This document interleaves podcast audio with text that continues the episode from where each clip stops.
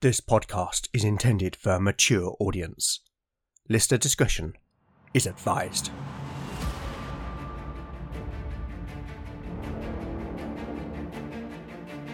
Welcome back to Legend of the Bones. Following in the footsteps of giants, Legend of the Bones is a chimera, a mix of old school tabletop RPG and dark fantasy storytelling.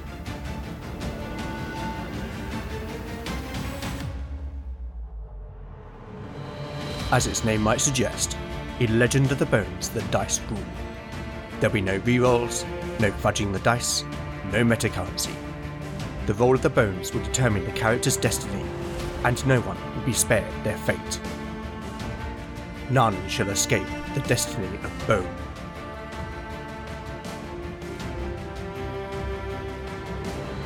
Last time on Legend of the Bones, the party, accompanied by Canute, Talion and three of Canute's crew, began their journey across the bleak Fellmoors towards the ruined fortress of Caerau Du. In a flashback 23 years earlier, we learnt that Beric's mother, Brea, had become pregnant by a Skarne warrior named Einar and had died in childbirth, which was contrary to the story told to him growing up, leaving Beric to believe his parents died of plague.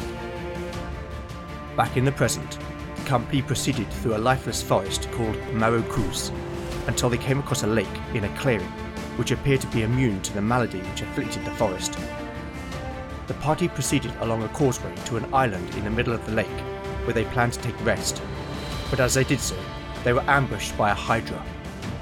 The battle that followed was swift and bloody, as both Kier and Valen were almost killed and Talion badly injured, but the company prevailed thanks to the prowess of Beric and Knut, who decapitated three of the heads before their retainer, Arn, finished the hydra with his spear.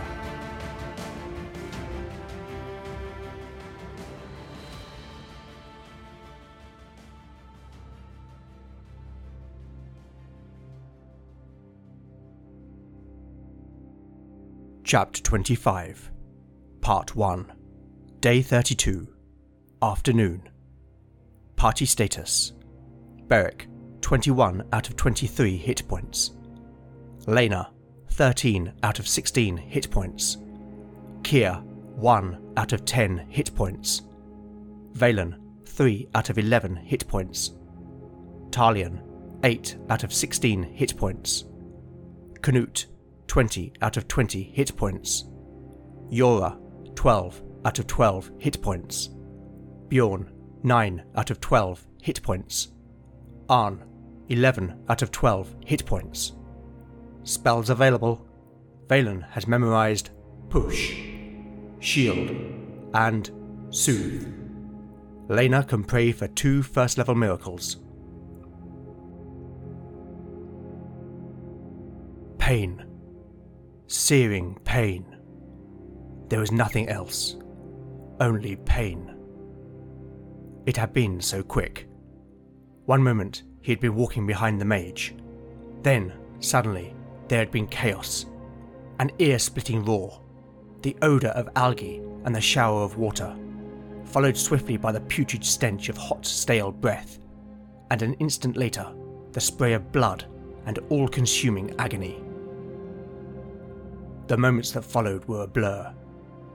He had only been dimly aware of something or someone tugging hard on his tunic, pulling him away from the terrifying sound until he fell upon the cold, hard ground.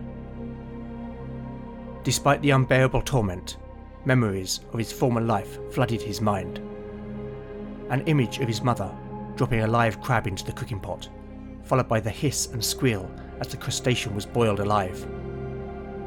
Next he saw the cruel, brutish face of Silas, his lip curled up with sneering malice, revealing his yellow, rotting teeth. The gang leader's harsh features melted away into white, and the gentle, kindly face of a nun came softly into view. "Agatha!" Kier croaked hoarsely. She had been there when he had no one else. In the harsh streets of Godsport, it had only been Agatha who had shown him love and care. He felt a cool hand upon his shoulder, where the excruciating pain was raw and unforgiving. "Agatha!" he croaked again, as he heard her voice in prayer. Giver of life, our eternal flame, hallowed be thy name. Her voice was distant, muffled and indistinct, but regardless, and despite the agony, the sound of it gave him comfort. So let it be, now and for eternity. Then, as her words faded away, so did the pain. Kier. He heard her speak his name, but he could not reply, for he was already sinking into oblivion.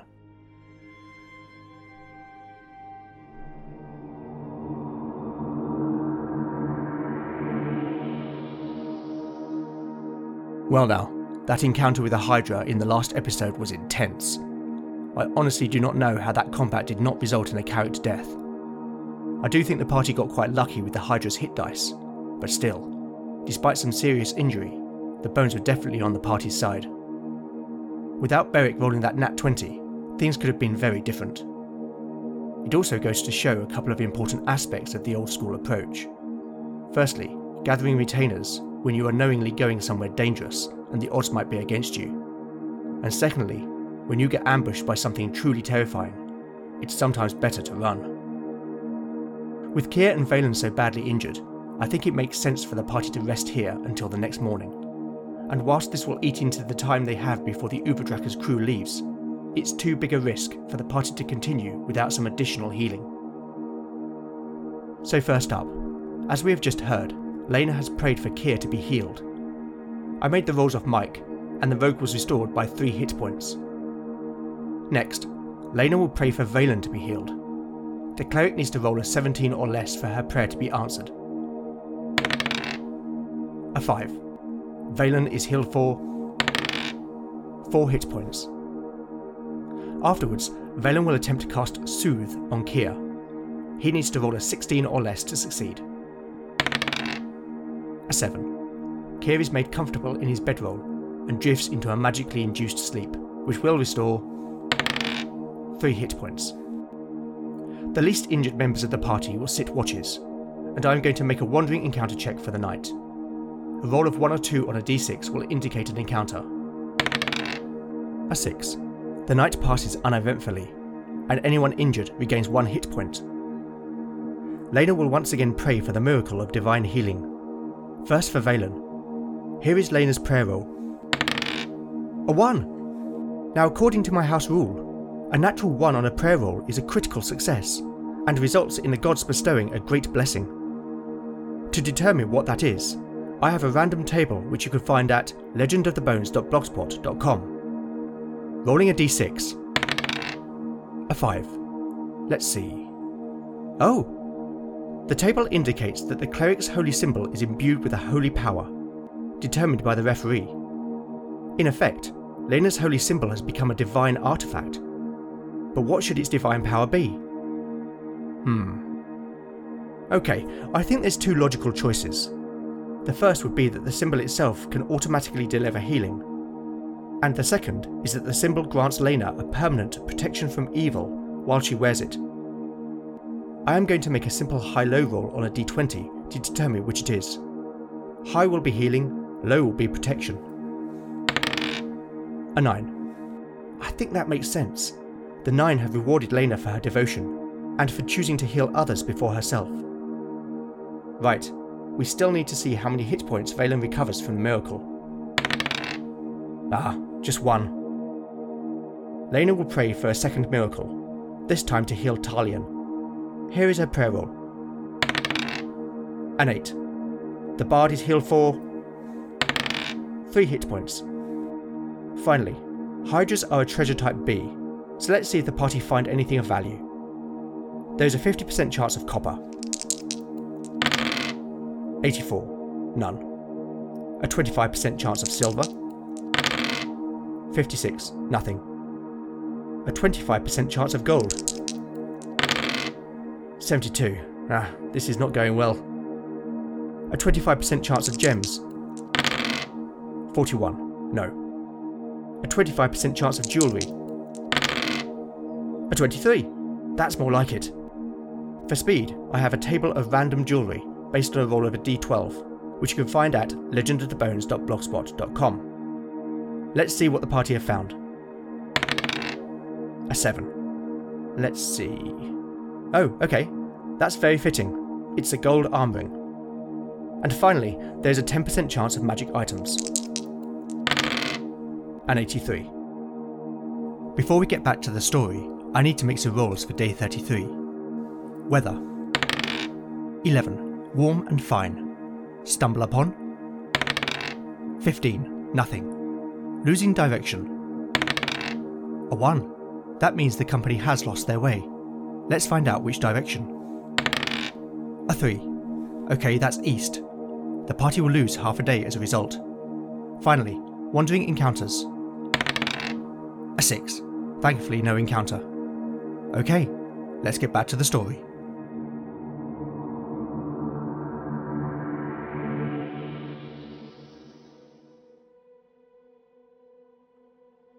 Chapter 25, Part 2, Day 33, Morning. Party status: Beric, 21 out of 23 hit points. Lena, 13 out of 16 hit points. Kier, 8 out of 10 hit points. Valen, 9 out of 11 hit points. Talion, 12 out of 16 hit points. Canute, 20 out of 20 hit points. Yora, 12 out of 12 hit points. Bjorn, 9 out of 12 hit points. Arn, 12 out of 12 hit points. Spells available. Valen has memorised Push, Shield, and Soothe. The sharp pain of bright light stabbed at Kier's eyes as he slowly flickered them open. The gloom-ridden grey of the previous day had been replaced with clear skies, as morning sunlight streamed through the leafless branches of Maroc Rus. For a moment, he thought the Hydra's attack had been a nightmare, but the pain in his shoulder quickly reminded him otherwise. He groaned as he sat up, and saw his companions were busying themselves about their makeshift camp. Kier pulled back the neck of his tunic to observe the wound, expecting to see mangled flesh, but to his surprise, all that remained was a large black bruise. He put his hand up to it and gently massaged the muscle. He groaned again at the ache within. "You're back in the land of the living," Beric said. He was coming over to where Kier was sitting. The big man was grinning. "Yeah, just about," Kier replied with a half-smile.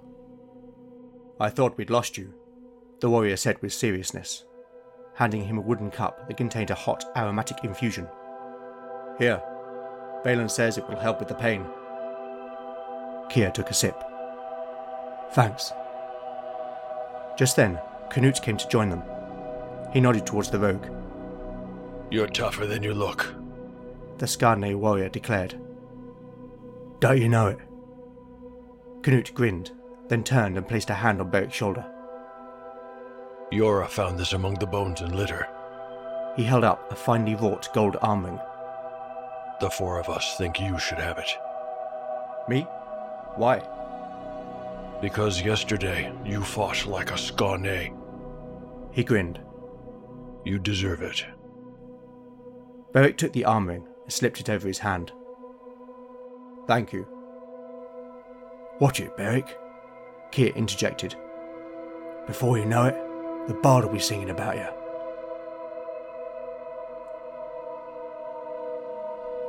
The company broke camp, and leaving the lake behind them, set off once again through the dead wood.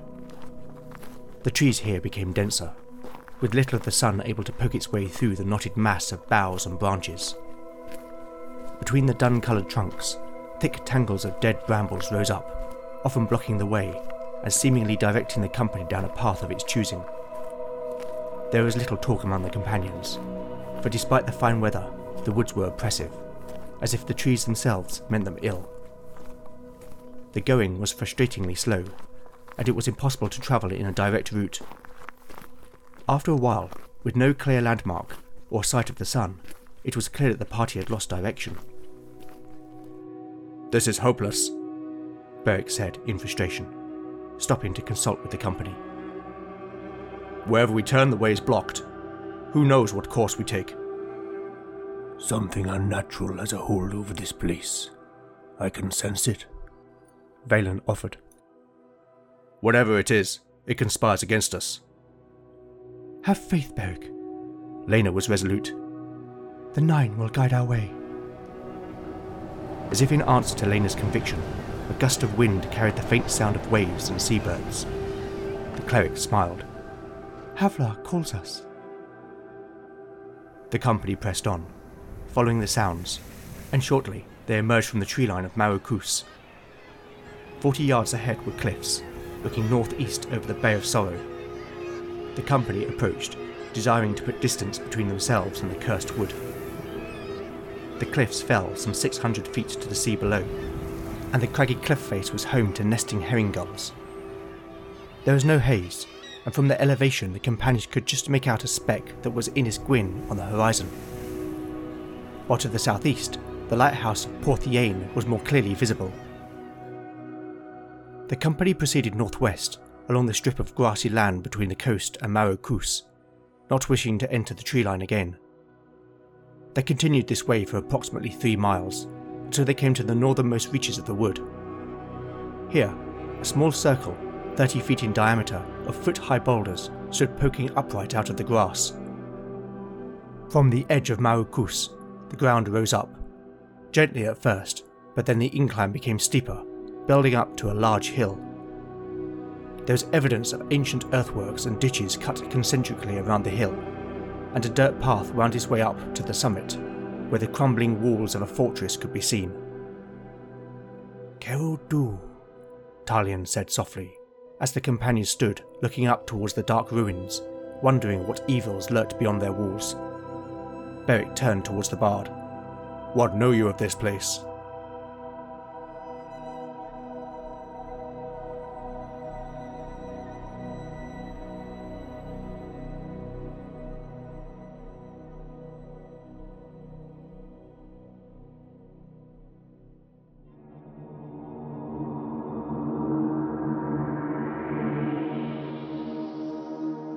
As gatherers of stories and legends, it's natural that Beric should ask the bard this question.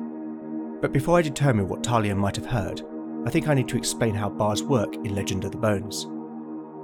Whilst the basic expert rules do not have a bard class, Advanced Dungeons & Dragons does. The BX retro clone Old School Essentials has done an excellent job of adapting this to fit with BX, and I will be using that as the basis for bards in my game. Having said that, this adaptation isn't quite what I wanted, so I've made a few changes, which you can find at legendofthebones.blogspot.com. In short, whilst bards in AD&D have a connection with druids, as this class does not exist in my game, in Legend of the Bones bards have more in common with mages, albeit their access to spells is through music and verse. Therefore, I felt it was more appropriate to give bards their own unique magic, and as such I have created a full set of custom spells for the class. These spells represent the entirety of a bard's magical ability, and just like mages, the bard must pass a successful intelligence check to cast a spell, and equally must recommit the spells to memory each day. So now I'm going to randomly roll Talion's spells. As a 3rd level bard, Talion has access to 2 1st level spells, of which there are 4 possibilities. Rolling 2d4. A 1 and a 4. That will be the spells Poetic Prose and Resolve. When casting Poetic Prose, the bard speaks in beautiful verse, and the power of their words sways the reaction of those they interact with. Mechanically, this bestows a +2 to any charisma check or reaction roll, although the subject must be able to hear and understand the bard's language. When casting Resolve, the bard's words and or music imbues allies with greater resilience and endurance. Any ally in range receives a +1 to all saving throws for 1 turn. However, the bard must play or speak for 3 rounds to invoke the spell, and the bard themselves do not receive the benefit. You can find a full list of bard spells and their descriptions at legendofthebones.blogspot.com. Finally, bards have an additional skill which is pertinent to the current situation, which is that they have a 2 in 6 chance of knowing lore pertaining to places, monsters, artifacts, or heroes of folktale and legend. So let's find out whether Talion knows anything about Caerau Du. Rolling a d6. A 1. Okay, so based on that, I am also going to see whether Talion can decipher the verse recited by Brother Cadfael back at Ynys Gwyn. Another 1. Well, it's a good job the bard decided to tag along.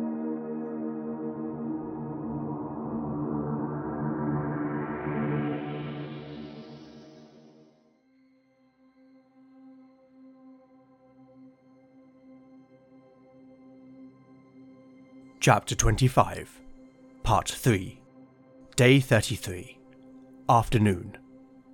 Party status. The party status is unchanged, except that Talion has memorised the spells Poetic Prose and Resolve. The company sat upon the grass within the stone ring near the foot of the hill leading to Caerau Du.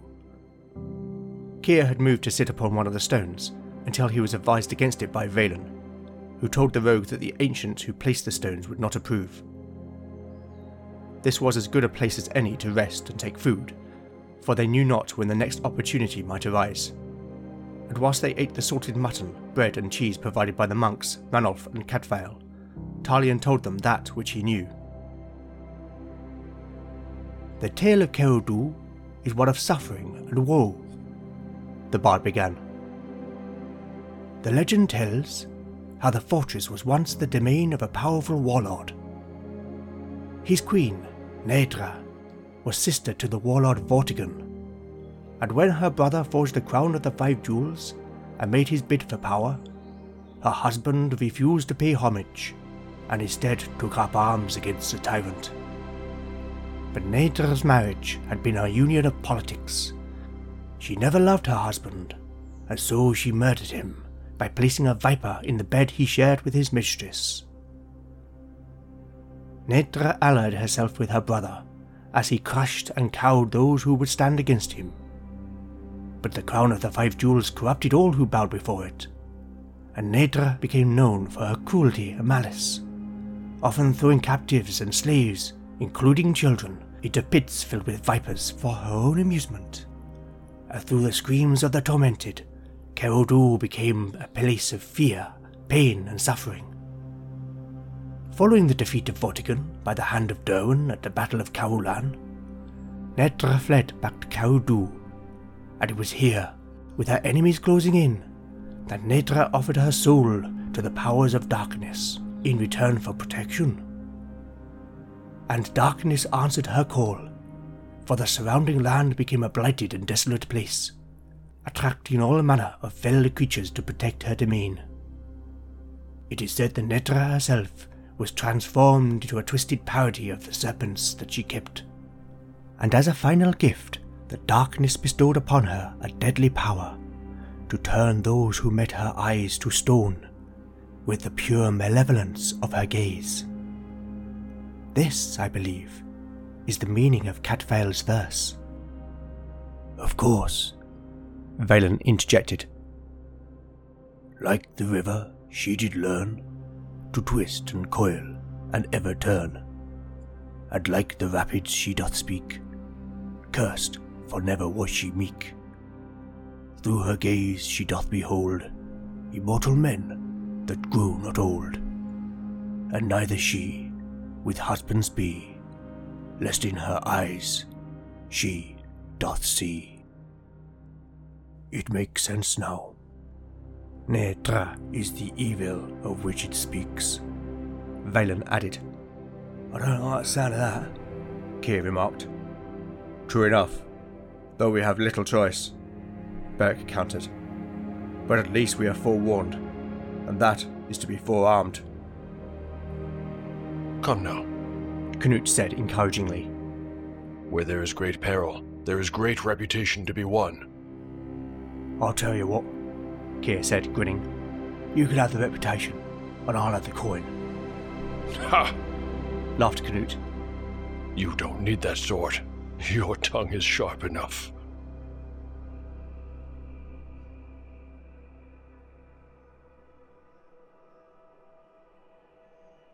The company made their way slowly up the incline, which, it transpired, was steeper than it had looked. The effort required was great, particularly with the burden of weapons and armour, and the companions were forced to pause frequently from the exertion. The hill itself was a difficult enough climb, but it was clear that the ditches and earthworks had been designed as an additional obstacle for any would-be attacker. "Hill forts like this are common in my homeland," Valen commented during one of their stops.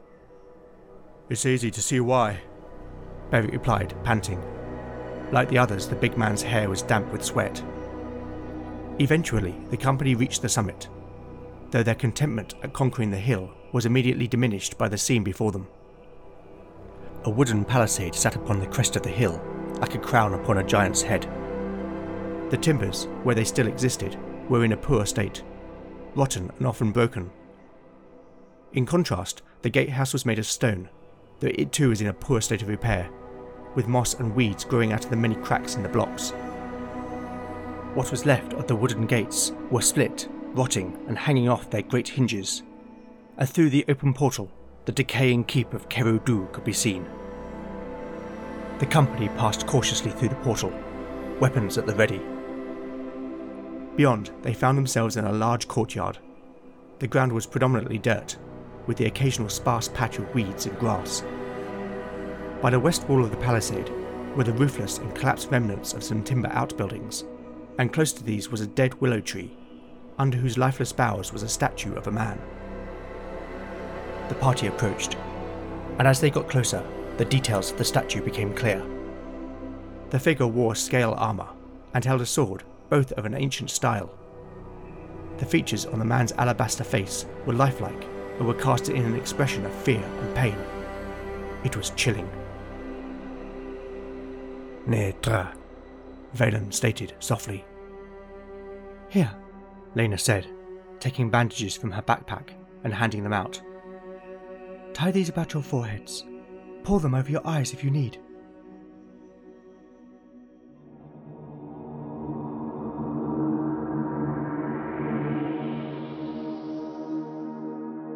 I think the party would naturally investigate what is left of the outbuildings.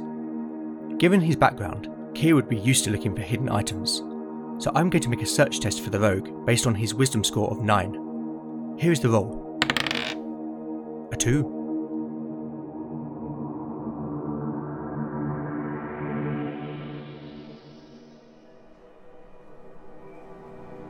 The company did as they were instructed, and after, they moved to investigate the remains of the outbuildings.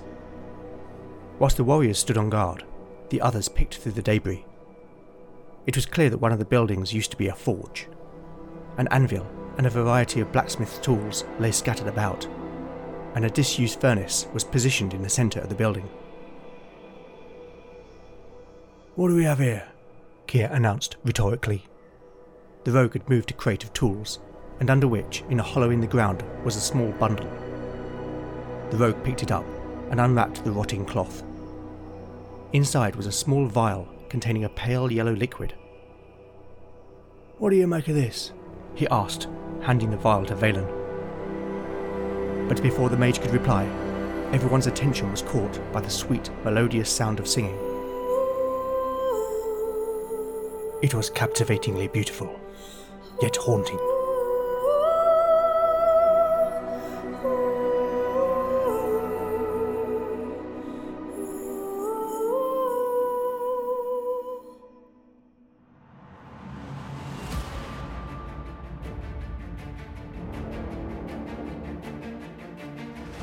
Thank you for listening to Legend of the Bones. I hope you've enjoyed the show. Time once again to give thanks to my cast of voice actors. Returning to the show in the role of Canute is the indomitable John Cohen, creator of Tale of the Manticore podcast. Thank you, John. I'm grateful as ever. You could also help by liking or retweeting new episode announcements, or by recommending the show online or to a friend. Alternatively, if you'd like to show your appreciation by buying me a metaphorical cup of tea, then I now have a Ko-fi page at ko-fi.com/Legend of the Bones. Any donations will go towards the show's running costs. If you'd like to get in touch, then you can contact me on X at Legend Bones, Mastodon at Legend Bones at ttrpg-hangout.social, Instagram at Legend of the Bones, or email at legendofthebones@gmail.com. I also keep a blog at legendofthebones.blogspot.com, There you can find show notes, character profiles, house rules, art, maps and more. Join me next time to find out what awaits our adventurers as the bones decide their fate. None shall escape the destiny of bone. Hello, dear listeners. I'm Coop the GM, host of the Echoes of Esheton podcast. Echoes of Esheton is a post-apocalyptic solo play audio drama where the dice rolls tell the story. Join me each week for a gripping journey across the deserts of Borka, festering swamps of Franca, and mother spore fields of Poland. These mature tales abandon whimsy and embrace the dark with grit, gore, and a glimmer of hope. Available wherever you listen to podcasts. Listener discretion advised.